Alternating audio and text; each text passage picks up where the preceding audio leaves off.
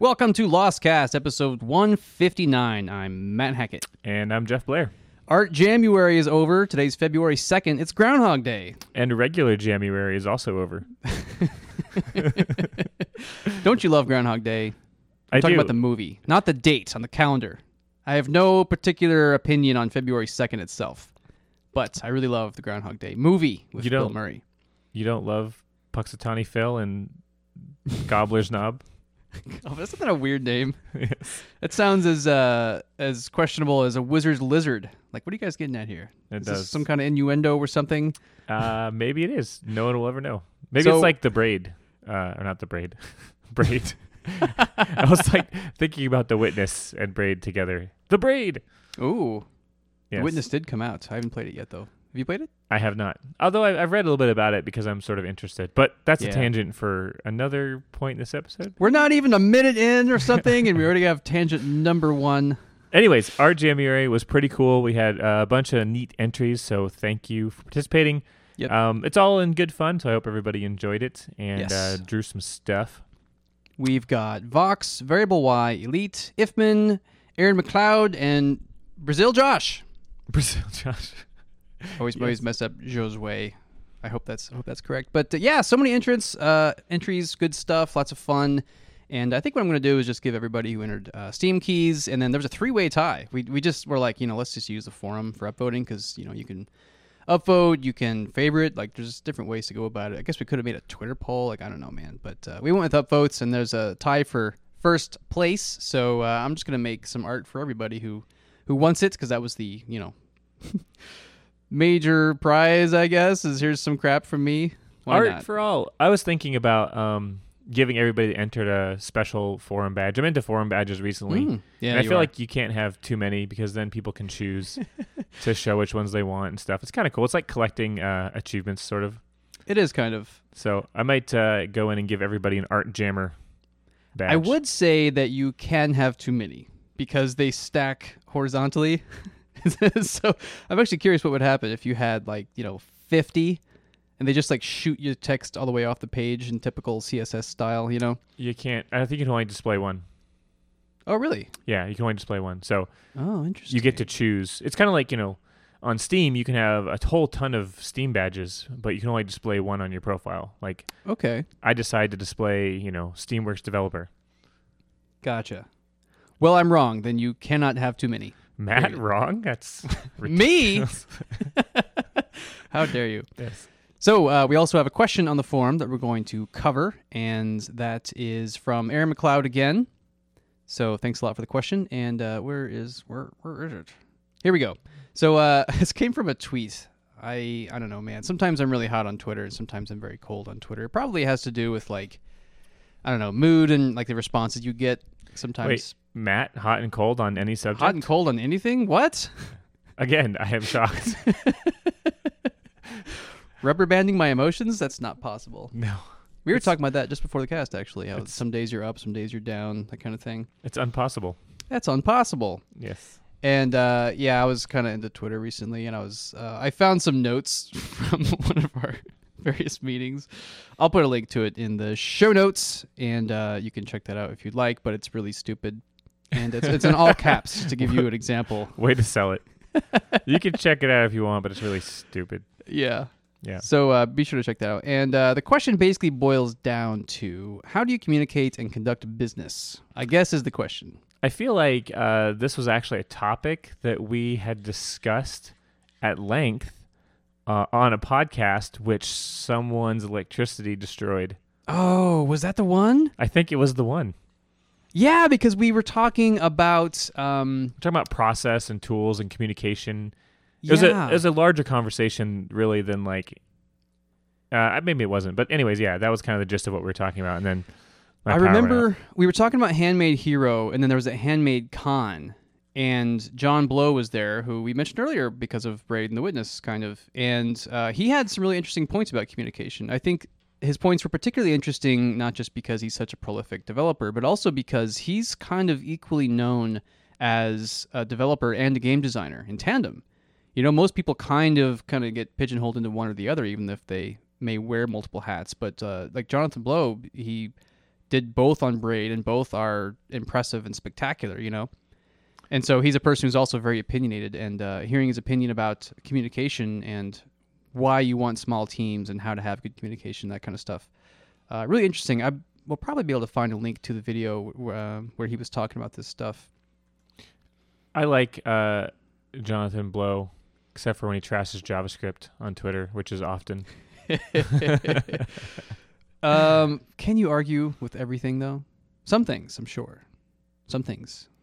But some things, some other things, you can't really argue with that much. No, but I mean, you could make the argument against almost any game development platform. You know, you can, if you pick instances where any game development platform is at its weakest, then, you know, obviously, like, you'll have ammunition.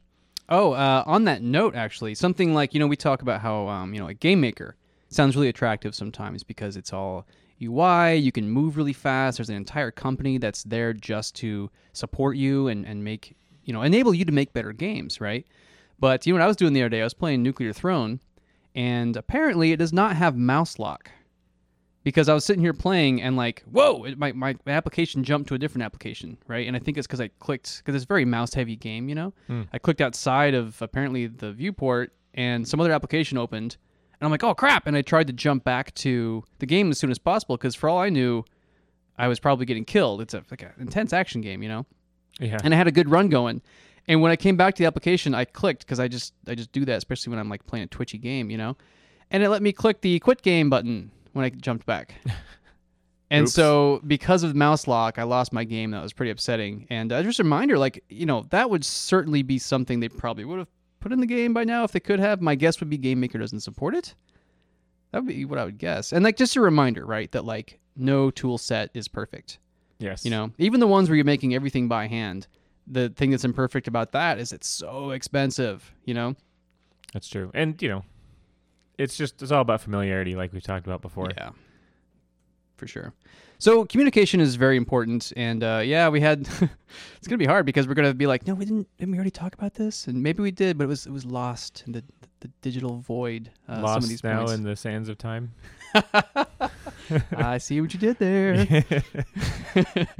Although new listeners will be like, what is Jeff talking about? I'm very clever. You guys don't even have an intro anymore. Esoteric. That'll be on your tombstone. Here lies Jeff Blair, wearer of tiger hats, esoteric, pedantic. Yeah. So here's an interesting example of how we communicate. Yesterday, I pinged you, and I am Google Chat is probably how the vast majority of our communication happens. That's true. And I said hangs, and you said can't today. That was it. That was Monday. Yes, I got busy with non-work related stuff yesterday, and so yeah, that was usually we do hang out though. We do Mondays for sure. I would say that Google Chat is probably our primary method of communication. Yeah, and the jumping off point for every other communication medium.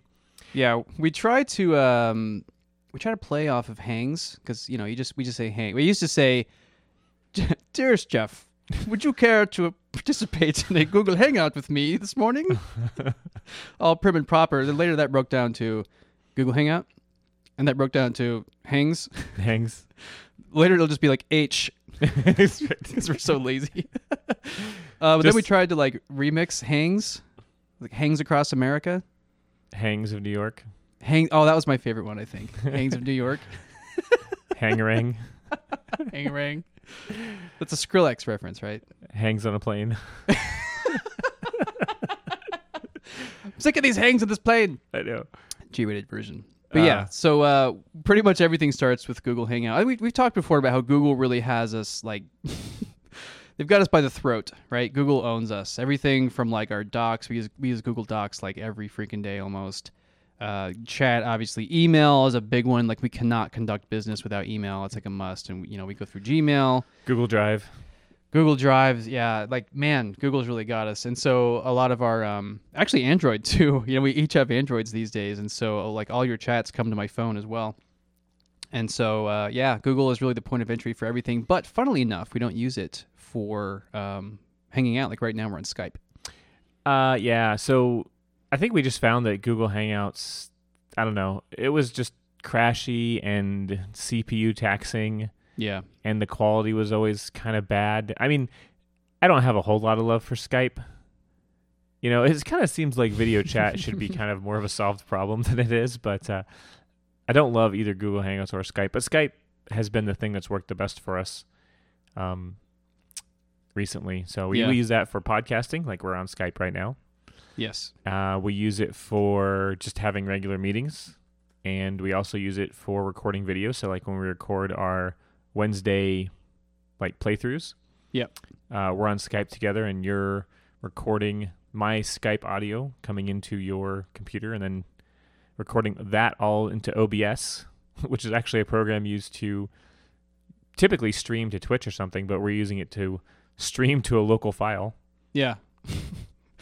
I love using the wrong tool for the job.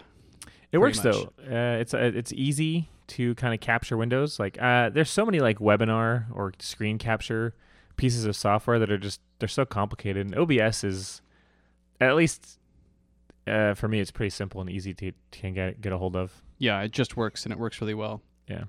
So we didn't really used to have kind of a set, format for our communication, but we recently have started to develop one pretty much. So it's like Mondays are kind of the start of the week, right? And that seems like a good time to do ticket triaging. I think we mentioned this not that long ago. And this has become more of a thing because what we've noticed is that like when you have all these new tickets coming in, which they're just going to when you've got a game in early alpha like we do, right? There's just going to be lots of bugs, lots of ideas that we've got and, feedback from users and that kind of stuff. And so the triage subtask can get really nasty. And if you just, like, as you make a ticket, if you decide, like, oh, it's a must, I'm just going to throw it in that list, or, oh, it's a should, or whatever, you start throwing tickets around, it can get really messy and overwhelming, too, because it really does feel like as you are working on the must list, it expands faster than you can close stuff. It does. Oh, and it actually does, yeah. That's defeating. That feels awful. You're like, oh, man, I'm not only am I not progressing, I'm taking steps backwards. But you're not really, you're pushing the project forward and stuff. One of my favorite things about the triage subtask is that it kind of takes the cognitive overhead off of creating a ticket. So anytime you want to write down something that needs to be done, you don't have to think about where it fits into the global picture of development. It's more like, here's an idea I had, or here's a bug that I saw, or here's, just a random thought about the game that we might want to address. Right. And it just goes into triage. And then you and I sit down later and we go through that whole list and we say, what's valid, what's not, what's important, what's not. Yeah. And doing that on a weekly basis has actually, I think, helped quite a bit because it kind of keeps us more in focus. And I think it's something that we could even do a better job at. I think that with the Wizard's Lizard 2 specifically, we recognized that a couple weeks back, we were kind of spending a little bit too much time on some of the like individual dungeons. And we decided, okay, we need to like, kind of step back and, look at this triage list and look at the list of musts as, what's the next thing that needs to happen. Right. And the must list is gets kind of crazy, right? Because there's a lot of things that must be done, but not all of them need to be done right now. Yeah, that's a tough call to make sometimes. So right now we have 23 tasks in our triage subheading, and that usually takes at least an hour to go through and be like, what is this? Does this need to be done? Like it'll range anywhere from we move it to this sprint, we move it to must, like later, we move it to should or could, or we just close them. And sometimes we even just do them because as we've talked about before, like fixing some bugs is like a one-liner, and it would take, just as much time to change that in the code and commit as it would to type out the ticket and what needs to be done. Yes. And those are ridiculous tasks, but really there aren't that many of those, honestly. They're kind of few and far between, but they happen. I wish more of our tasks were like that. I wish they were all like that. Finish game. Well, that's a one-liner right there. Done. Shipped equals true. Done. Yeah. Var shipped equals true. You don't want to pollute that global namespace, Matt. Jeff with his crazy JavaScript logic. That's right. You'd think that Scrum and Agile would have been more baked into the way that we work, because the first time we ever worked professionally together was at Raptor, and they were pretty into that. They even had, it was Kyle, our QA person. They actually had her go take like Agile classes, Scrum or Agile, whatever you call that. But she was taking classes, and she came back like a certified scrummer or something, Scrum Master. Scrum Master. And every morning at 11, we would have this meeting, and like it came with an official system of like demerits, if you were late and that, you know, and that kind of stuff. So I think partially we didn't take that with us because we didn't want to. It's horse crap. And I mean, that's like, I doubt a lot of indie developers want to bring much from the corporate world to their own company. You know, like that's part of the reason that you do this. You want to work for yourself and want to work on your own creative projects is not because you want to do things the corporate way, right? Like you want to do them either your own way or like maybe you want no structure. I don't know. I think a big part of it is the freedom, you know, like we get paid garbage. You know, we used to get paid very well as front-end engineers in Silicon Valley, and you know, you kind of make up for that with like, we're going to do things our way, or we're just going to do literally the way that we want to do it. I like to think of Agile more as a mindset rather than a process. Because, I don't know, I never thought that the daily stand-ups actually provided all that much value. Especially daily. I mean, like, I think weekly. Yeah, not daily. And like the Scrum meetings, you know, where we would like end of the week or beginning of the week. I don't know. There was like these long meetings, you know, where we'd have bunch of post-it notes on the wall, you know, everyone's sitting in the meeting like half we had engineers fall asleep during the sprint planning meeting. I think one dude was standing, wasn't he? And if that's not a broken process, like I don't know what is. Yeah, and like it was hard to take it seriously when there would be one engineer who you know, there'd be an engineer who's like, I'm rewriting all of like the back end server stuff, and every single day he'd be like, I'm doing the same thing. And the next day, I'm still doing that. And it's like, I'm going to be doing this for months. And so you'd see like, here's 50 times where this developer, like in a row, had nothing to say other than like, I'm doing the same thing today I was doing yesterday, and I'm on track. I don't know what you want from me. Just let me get back to my desk. So yeah, it was hard to like, you know, take that seriously and bring that into our own mix, I guess. I mean, I think that there's some benefit to it, right? Like being able to raise blockers early and often is important, right? But I don't know that you necessarily need the daily stand-up for that, yeah, to be a thing. You know, like we were in a bullpen. You know, I mean, yeah, there's no reason we couldn't say, you know, that thing I was working on yesterday, yeah, it's in big trouble, right? Yeah, especially when you're in a bullpen, because like everyone that you need is right there. You can see everybody at all times, so it's like, I don't know, just go grab somebody. You can bubble it up. Yeah.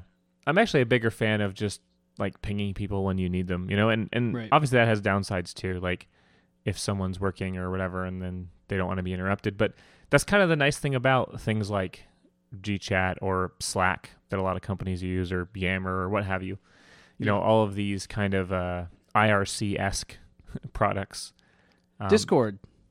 Yeah. We actually have been using Discord, which is actually kind of an IRC gaming focused app. Yeah, that Greg Love from Whippering has been using. Yeah, and it's basically the same idea, right? Just kind of an asynchronous chat.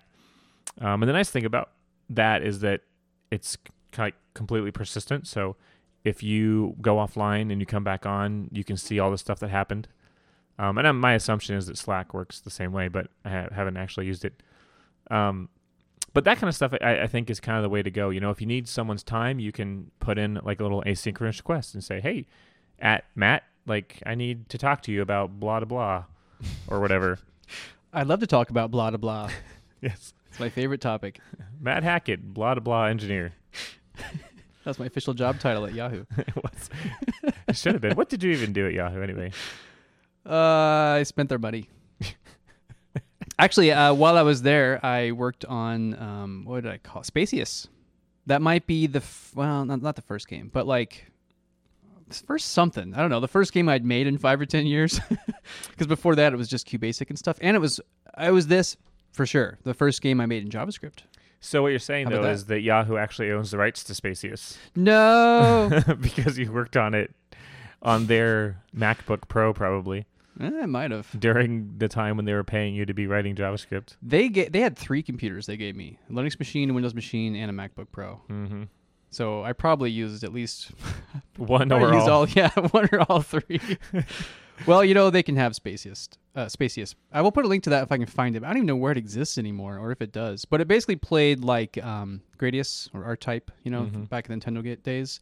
And I recall you being impressed with the math. Who saw that coming? I know, right? Yeah. I was like, ooh, sine waves. He is a genius. I should make JavaScript games with him in 4 years or so. Yeah. Actually, anyway. So that's our Monday, and we pretty much, well, that's when we'll also, we won't just triage, but we'll also talk about the big design problems of, boy, have there been a lot of those recently, right? Because like, especially with the Wizard's Lizard 2, I think that people who've been following the alpha videos have seen that like the game has been a lot of fluctuation, you know, because like we're kind of thrashing around, making lots of waves, trying to find out what exactly this game is and what we want to build and what we're excited about and what we think is the best path moving forward. And we agonize over every decision, you know, like nothing's taken lightly. And so Mondays are usually the days where we'll have like these long talks about like, look, like, you know, you ask why 5 times, you do that kind of thing. Like why, and you get back to the beginning and you're like, okay, this is on the wrong footing from the get go. And then that's why you take something out like a twin stick mechanic, you know, Mondays are real talk days. Real talk with Jeff and Matt. That's right. Every Monday. If I didn't think it would be really boring, we should do like a, you know, live triage. You know what? Okay, I don't know if I mentioned these before. Probably this guy Ryan Clark from of NecroDancer fame, who yes. We talked about his article before. I'll put a link to that in the show notes if I can find it. Every Friday he does what he calls Feedback Friday, where he will like he literally opens a Google spreadsheet, and like that's the video content for a long period of time, you know. And I'm not going to say it's the most widely accessible thing ever, and he has thousands of viewers or anything, but it's like. You can stream just about anything these days, and somebody's going to think it's pretty cool. That's true. We could just toy stream Asana triaging. Maybe. I don't know. I mean, somebody'd watch it, right? Right. I think I was trying to talk you into doing live Lost Cast a while ago, and you were like, what is it going to be? Just our faces? I think you need some video content. How about a puppet show? Sure. Hello, I'm Jeff. Hi-ho. I'll put a link in the lots of links today. There was that YouTube video where I don't know why. This is an example of me just sometimes not knowing what I'm doing. But like I made this really stupid YouTube video out of one of our Lost Cast episodes, and it was like basically these horrible drawings of you and me, and our mouths would open and close depending on who was talking. I don't know why I wanted to do this, but like I went through the audio data. I think I used Web Audio API or something, but it was like it would find out when I'm talking, when you're talking, and it would, you know, move our mouths, and it's stupid. It's like it's just that for an hour.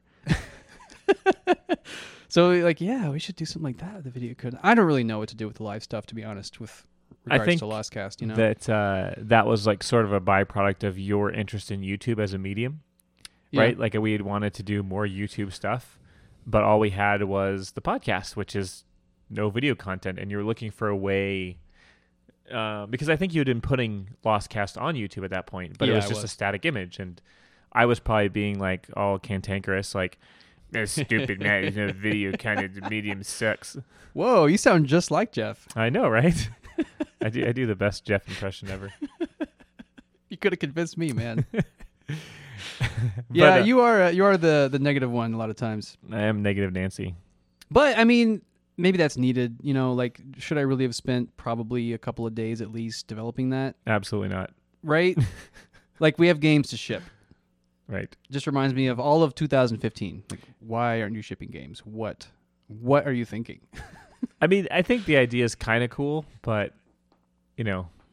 Everything's kind of cool. That's true. You know, from certain perspectives. Everything in the world. Some people look at a rock on the ground like, whoa, have you seen this rock? Some people have pet rocks. Exactly. You know, like everything's cool in some perspective or another. That's why you got to stay focused. What did Steve Jobs say? It's focus is saying no. Mm. And I have a real hard time saying no. You know, I feel like I've gotten better at it in, I don't know, recent days, the last couple of days. No, maybe recent years, you know, but like I'm getting better at being like, that's not my bag. My bag is shipping games. And even within that, as we've seen, you know, like that's a big area. Okay. You make games. What kind of games? Like there's infinite games in the world. There's every type of game for every type of person. What do you mean you make games? That's nowhere near clear enough, you know? Right. And so we're trying to distill that down to like, what games do we make? Like what's passionate to, what are we passionate about? What's important to us? That kind of stuff. Swords. dragons. Yes.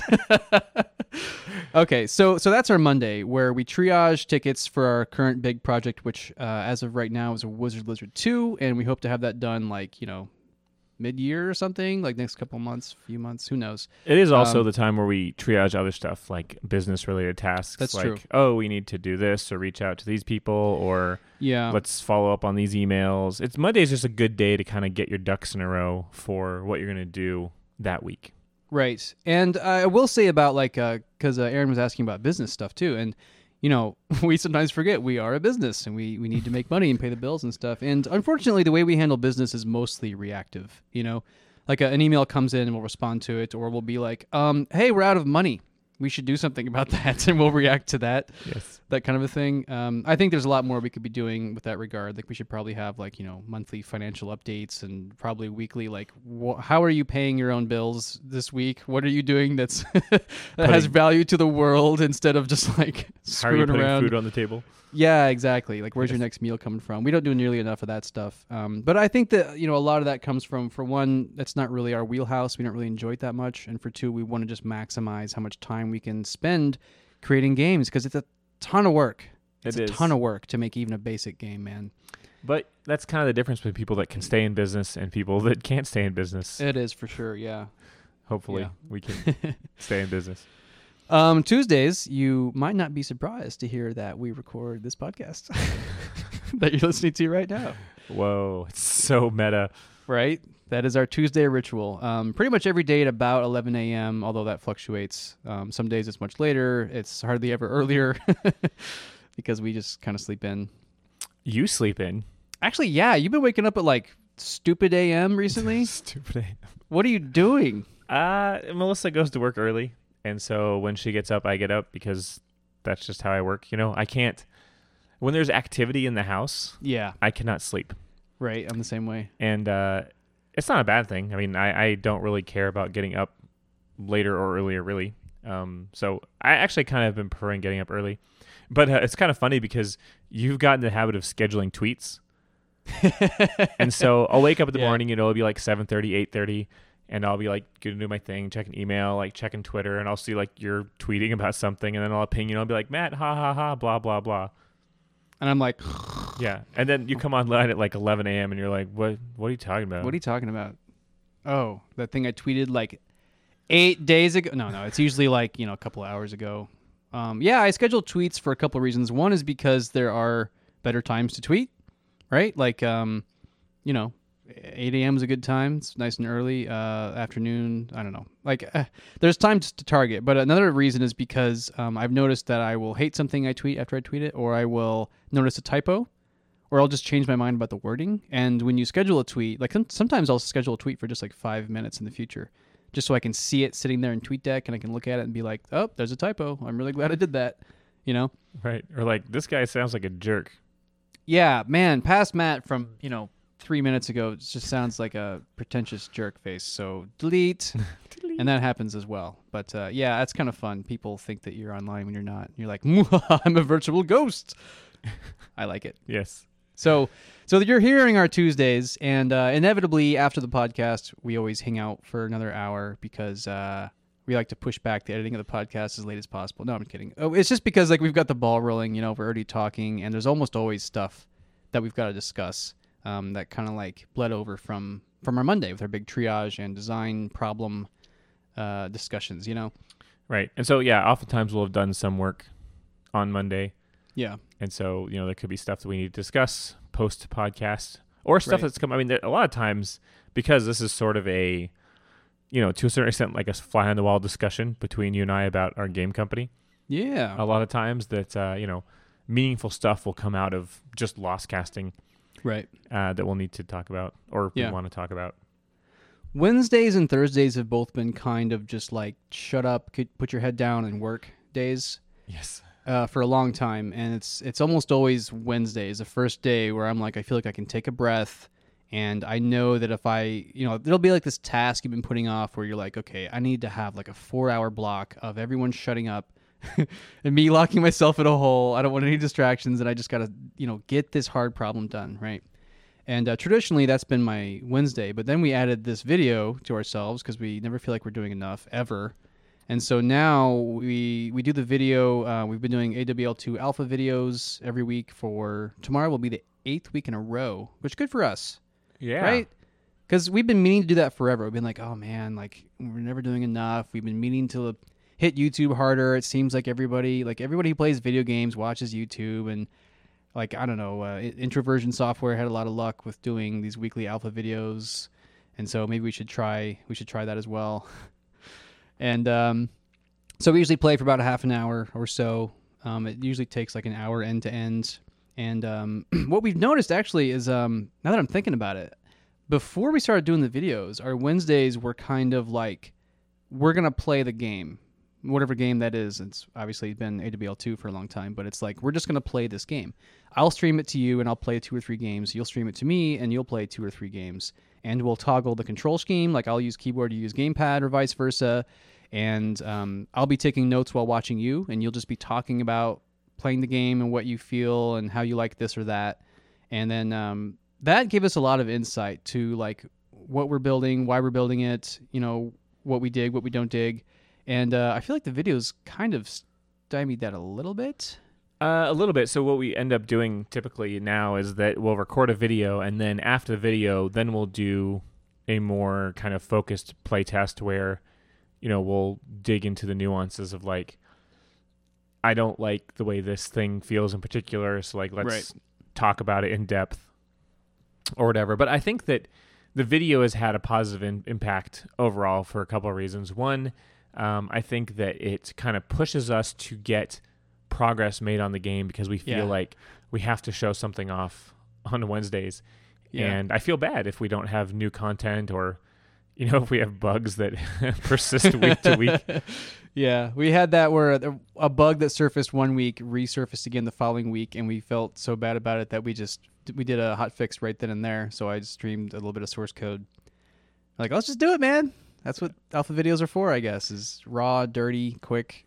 Yep. This is how the sausage is made kind of a thing. But it kind of keeps us moving forward in some sense. You know, it's not on its own. Doesn't keep the project moving forward, but it gives you just one reason or one other reason to kind of keep things moving forward if you know you have to show it off at least a little bit. Right. The other thing I really like about it is it gives people a chance to provide their feedback. You know, what do they think about this stuff? And it's hard, obviously, for people to give their opinion on stuff they can't actually play when it comes to video games. But I found that a lot of feedback is, one, very helpful just to kind of take the temperature of what people are feeling about certain changes.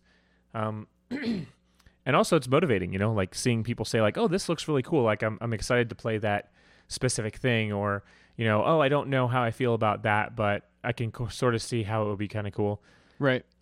It's motivating to keep going and keep tweaking the game. And so that's, you know, keeping up motivation when you're a 2-man indie studio that works in your pajamas can be difficult.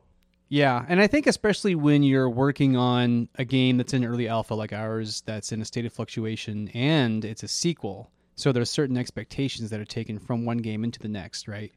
I think that, and combined with YouTube comments, right, you're going to get a lot of negativity. So we have been getting some posts where people are like, you know, I really don't like the direction you're going, or, you know, I think you guys are doing a bad job here, that kind of a thing. And how do you feel about that part of it? I love it, actually. I think that I honestly don't want to be in the echo chamber of you're so awesome and like these ideas are great and all that stuff. And not to say that I don't like that stuff. I really do. And obviously, you know, I just mentioned it keeps me motivated. Yeah. But I really do appreciate people's honest feedback. Even, you know, sometimes it's phrased in a way like, you know, I think this is a terrible idea, which can be sort of off-putting, but like you got to kind of have thick skin when you work on creative stuff. And like, you got to just kind of dig into like the subtext there. Right. Yeah. And a lot of times I don't think that people are trying to be insulting necessarily. I think it's more like they have a strong reaction to whatever it is. And a lot of it, you know, we've talked about before about how love and hate are a lot more similar than just apathy.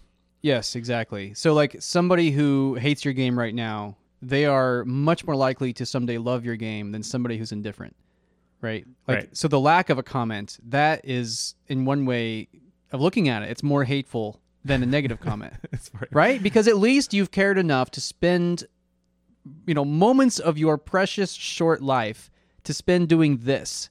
You know, you've chosen to do that. And if you didn't care in one way or another, then you might not have done that. You might have picked one of the other infinite things you could be doing with your time.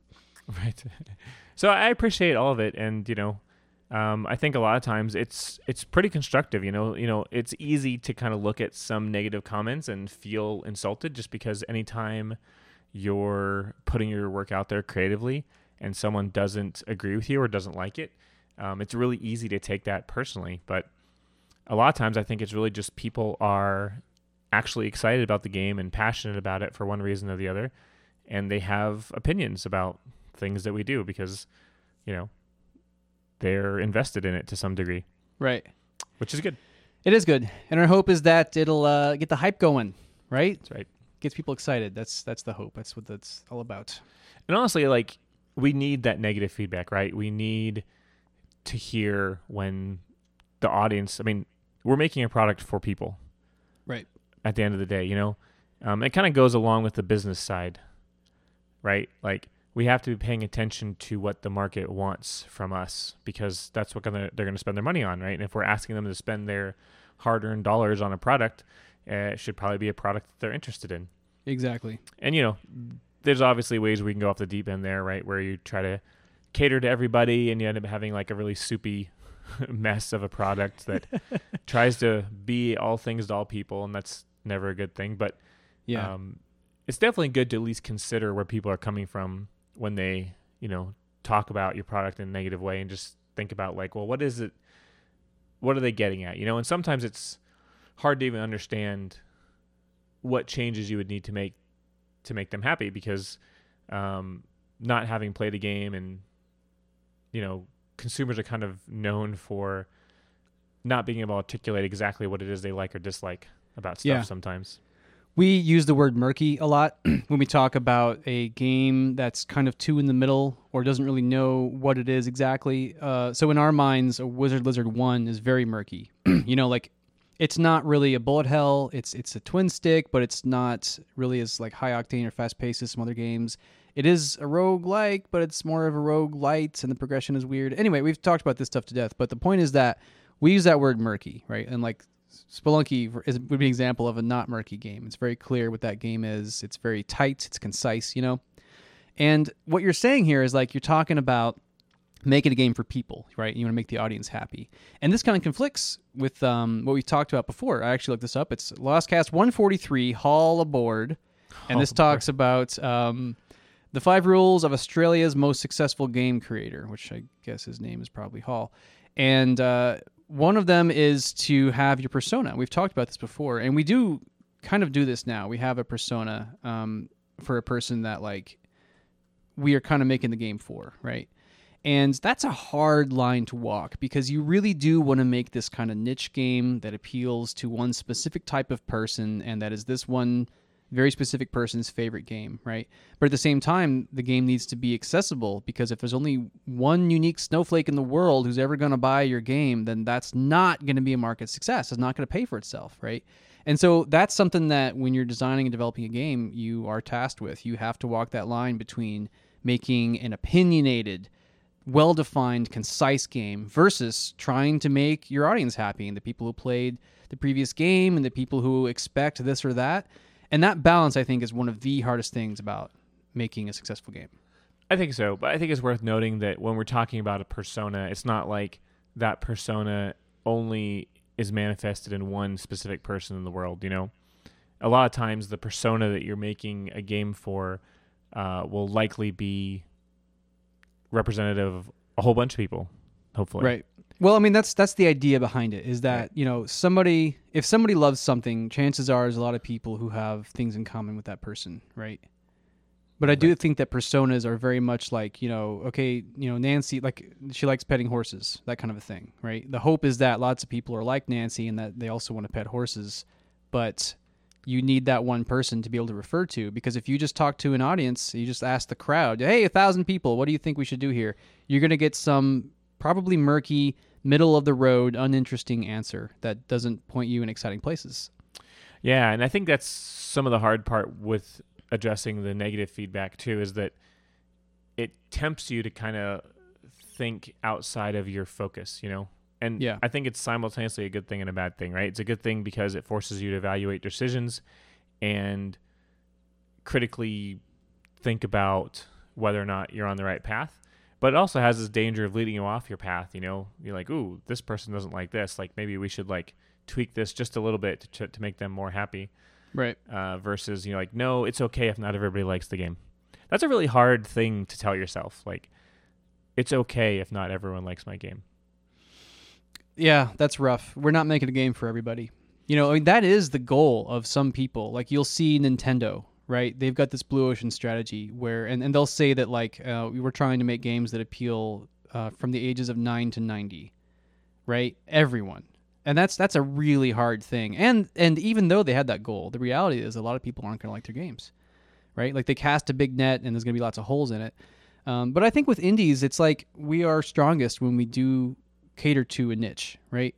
Mm. People who like just this one concentrated thing, just this weird oddity, this weird space to live in that, like, you know, a AAA studio is not going to want to touch because they either think it's not lucrative enough or it's not interesting or accessible enough. Like, it's not a big enough audience that'll guaranteed be there, right? But for indies, like, we can make a living off of, like, oh, if only 100,000 people buy our game, right? Right. Like, we could make a decent living off of that, whereas a AAA company would go under, you know? And so it's us indies that can afford to make something that is very opinionated and very niche.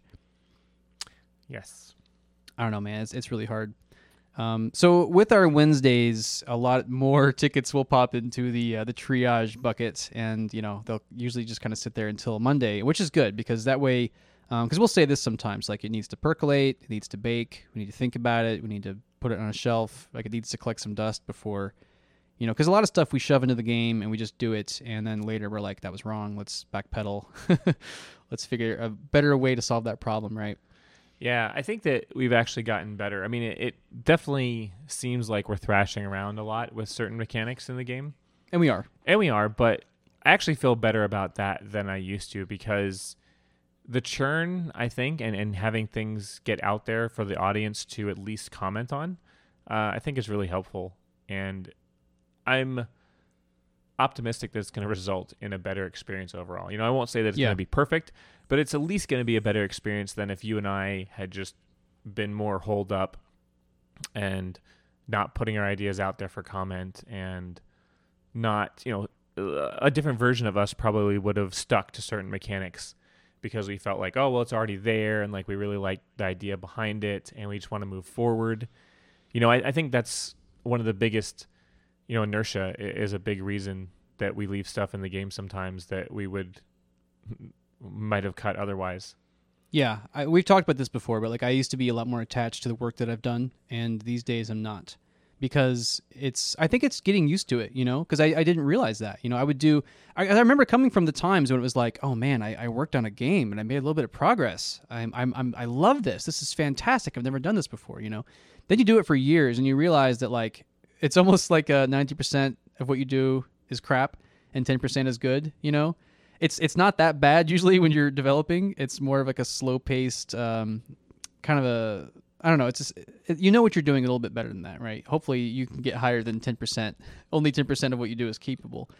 But you definitely have some element of, like, I recognize now that, like, let's say I make a sprite for the game. It could easily get cut. Let's say I write some complicated behavior code. It could easily get cut.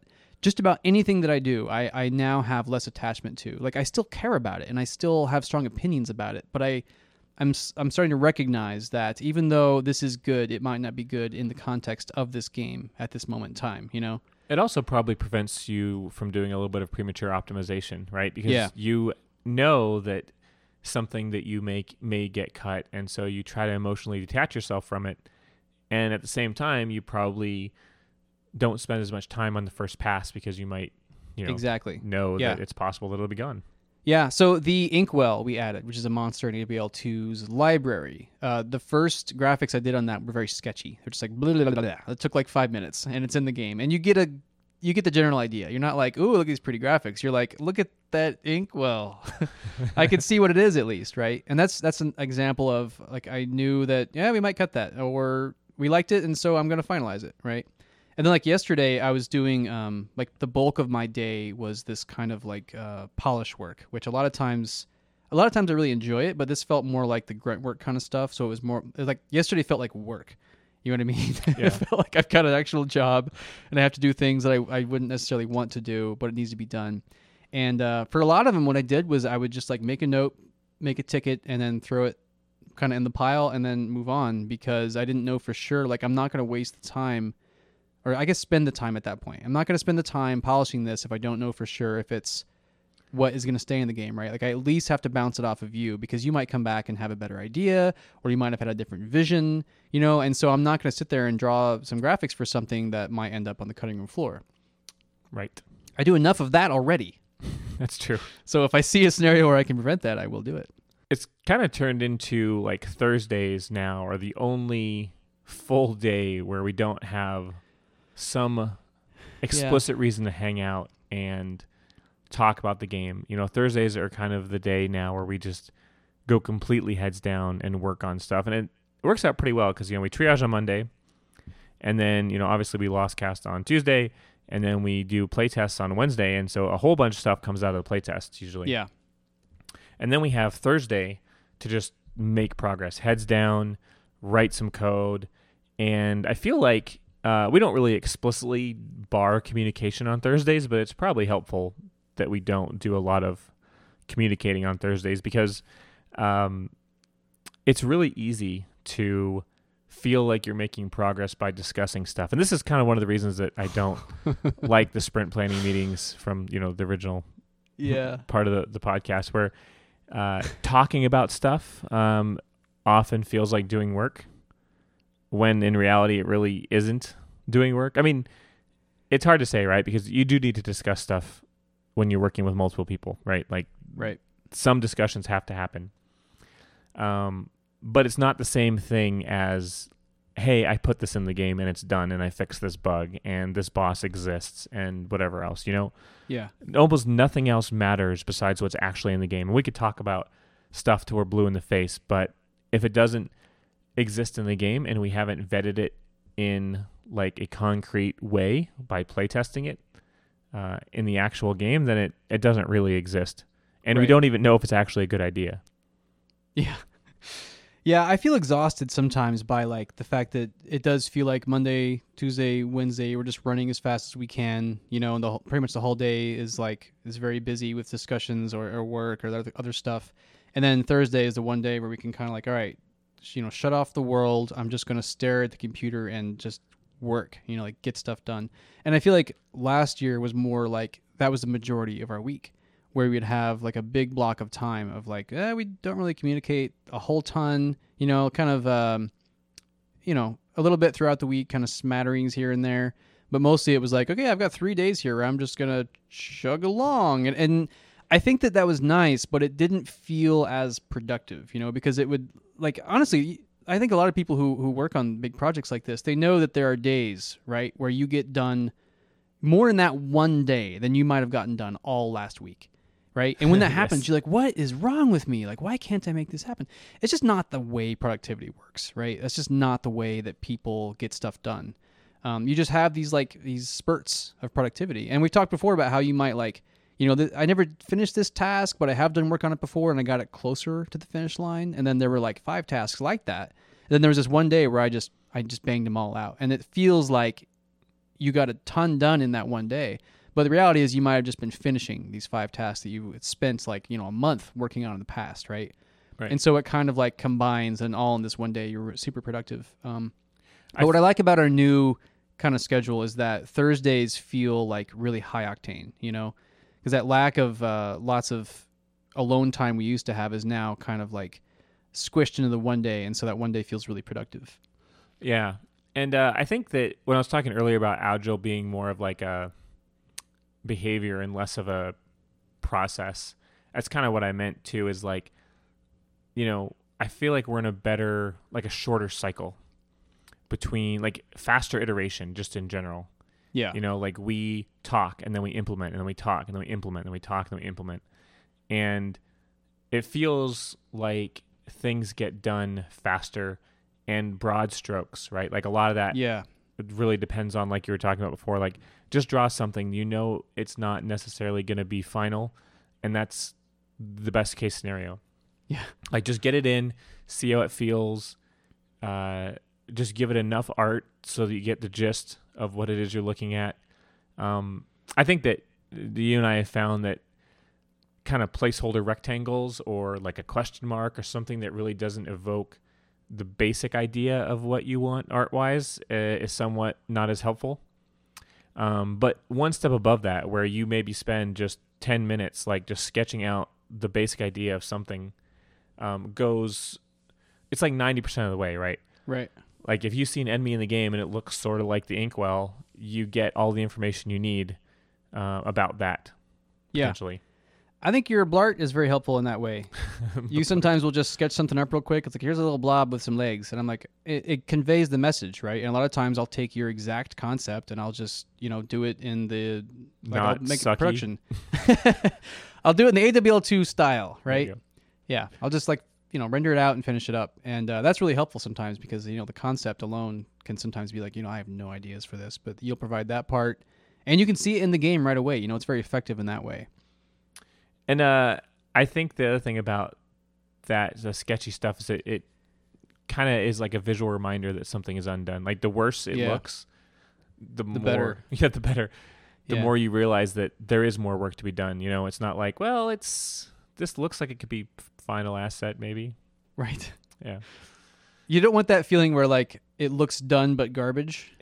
Right. You want it to look obviously not done. This is terrible. This is the worst art you've ever done, Matt. Yeah, thanks. Yeah. That's what I was going for. Oh, perfect. So last but not least is Friday. I think you and I earlier in our careers used to have more like obvious weekend time working. And you and I do work a lot of the weekends, but we don't communicate too much. No. And the work that we do is very isolated. I really don't want to hear a damn word from you on the weekends. Hey, that's not true. You invite me to play HOTS all the time. That's true, I do. But you know what I mean? Like, on your average weekend, I'm sure I work a business day or two. You know, it's just my default. That's my default. Like, if I don't know what else to do with myself, I'm working because I just feel like I have to always be pushing forward. It's just, I don't know. I don't know where that comes from, but especially like the weather recently, it's been so like last weekend was just rainy and stormy. Like they're downed trees all over San Diego. Like it's crazy. Yeah. We had plans on a Sunday and we're like, nope, because it was stormy and gross and cold and I got a wet dog and just like, no. So I worked all day. California, everybody. California. So Fridays for us, though, are like we definitely try to get a lot of work done before the weekend. And what we are trying to move towards, but we're not there yet, is that we've talked about this before. We want Friday to be kind of our new project day, right? So we can, because we don't want to just be, you know, a Wizard's Lizard studio. We have one game and maybe a sequel someday if we ever finish it, right? We want to be like, we have a portfolio of games. Like this year, our goal is to launch 2 games, like on Steam. You can go buy them and play them. 2 games. Like that's kind of ambitious for a small team and big and, you know, kind of big-ish games that we want to make, right? So we got to keep pushing forward on new stuff or it's just never going to happen. But like last Friday, for example, we were just so overwhelmed with, I think it was partially because we had a meeting with Greg and like, there's a live demo this month. So I feel the pressure, you know what I mean? Because yes. Like last time it was, you know, you are there and you're doing a live demo and we did make this little slice of the game, but now there's a ton more content. We made a ton of changes. Everything's in a state of flux and it's not going to be us that's going to be there. It's going to be Greg doing the live demo. And so we really want it to be something that's robust and stands on its own 2 legs. You know, it's going to be a really interesting thing because, you know, he doesn't have a lot of the like deep thoughts about the game that we have had, you know, and like right. We understand every little thing about the game and getting the game into a place where he can understand it and demo it and talk about it to people is a really good exercise, I think, in figuring out, you know, what the game is trying to tell people and how it guides them through the game. Yeah. So it's been really interesting. Fridays kind of ends up being flex time, I think. It's like the Google 20% time where we allow ourselves to work on other projects, but we also don't have to. You know, we Basically, our idea for Friday is like go with what the momentum is, right? And so if that is, I got this really cool idea for a prototype, I need to work on it, then we should do that. And if it's like, I'm really stoked about these ideas we talked about in AWO2, and I'm just going to spend all day implementing them. Yeah. I think that's great. You know, whatever we want to do, Friday is really just go with the flow day and, you know, make progress on something. And honestly, like having like prototypes that we're kind of iterating on at a slower pace is pretty good, because it allows the prototypes to bake, and it also allows us to have like a day of, you know, getting our brains out of the massive project that we're working on. Yeah. Which is super helpful.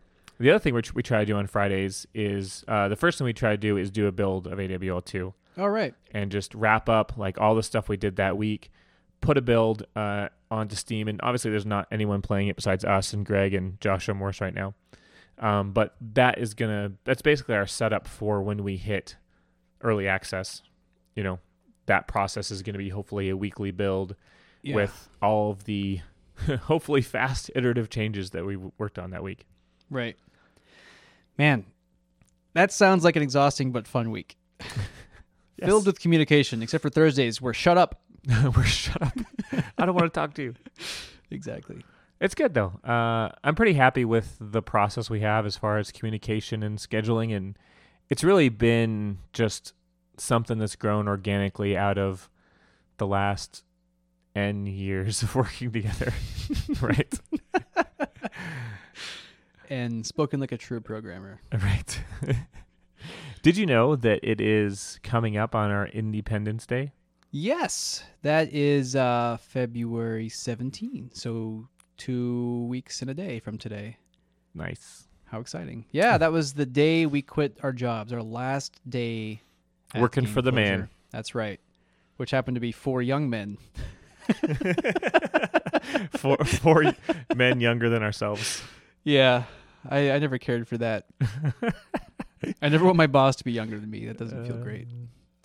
But yeah, we quit our jobs, and it was really scary, and somehow we are still here, and a lot of that is because of you. That's right. The listener. Oh, you didn't mean me. Right, I thought it was because of me. Pff, no, come on. I'm not talking about you. None of it's because of you. You've been dragging us down.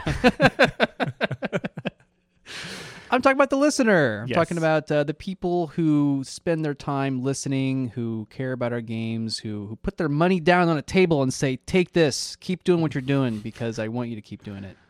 And thank you. It's dangerous to go alone. Take this money.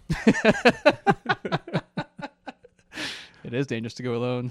Landlords hate not getting paid. Oh, they do. Jerks.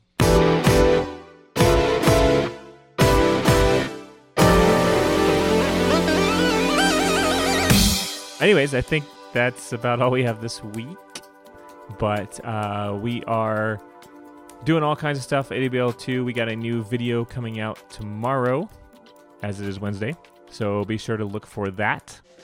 And we're continuing to iterate on our Patreon, so we're going to spend some time this week probably making some changes to it and getting it ready for, you know, the quote-unquote official push. Yep. So keep your eyes out for that. And, you know, as always, join us on the forum. Let us know your thoughts, feedback, if there's anything you want us to cover on the show, or if you just want to say hi. We've been doing a lot of art, so join us there as well. Yeah. You've been doing some art, sir. You've been drawing a lot. I've been trying to draw one Shining Force portrait a day. That's awesome. It is awesome. That goes back to my first art tip, which was draw every day. Oh, yeah. Maybe I should listen to you more.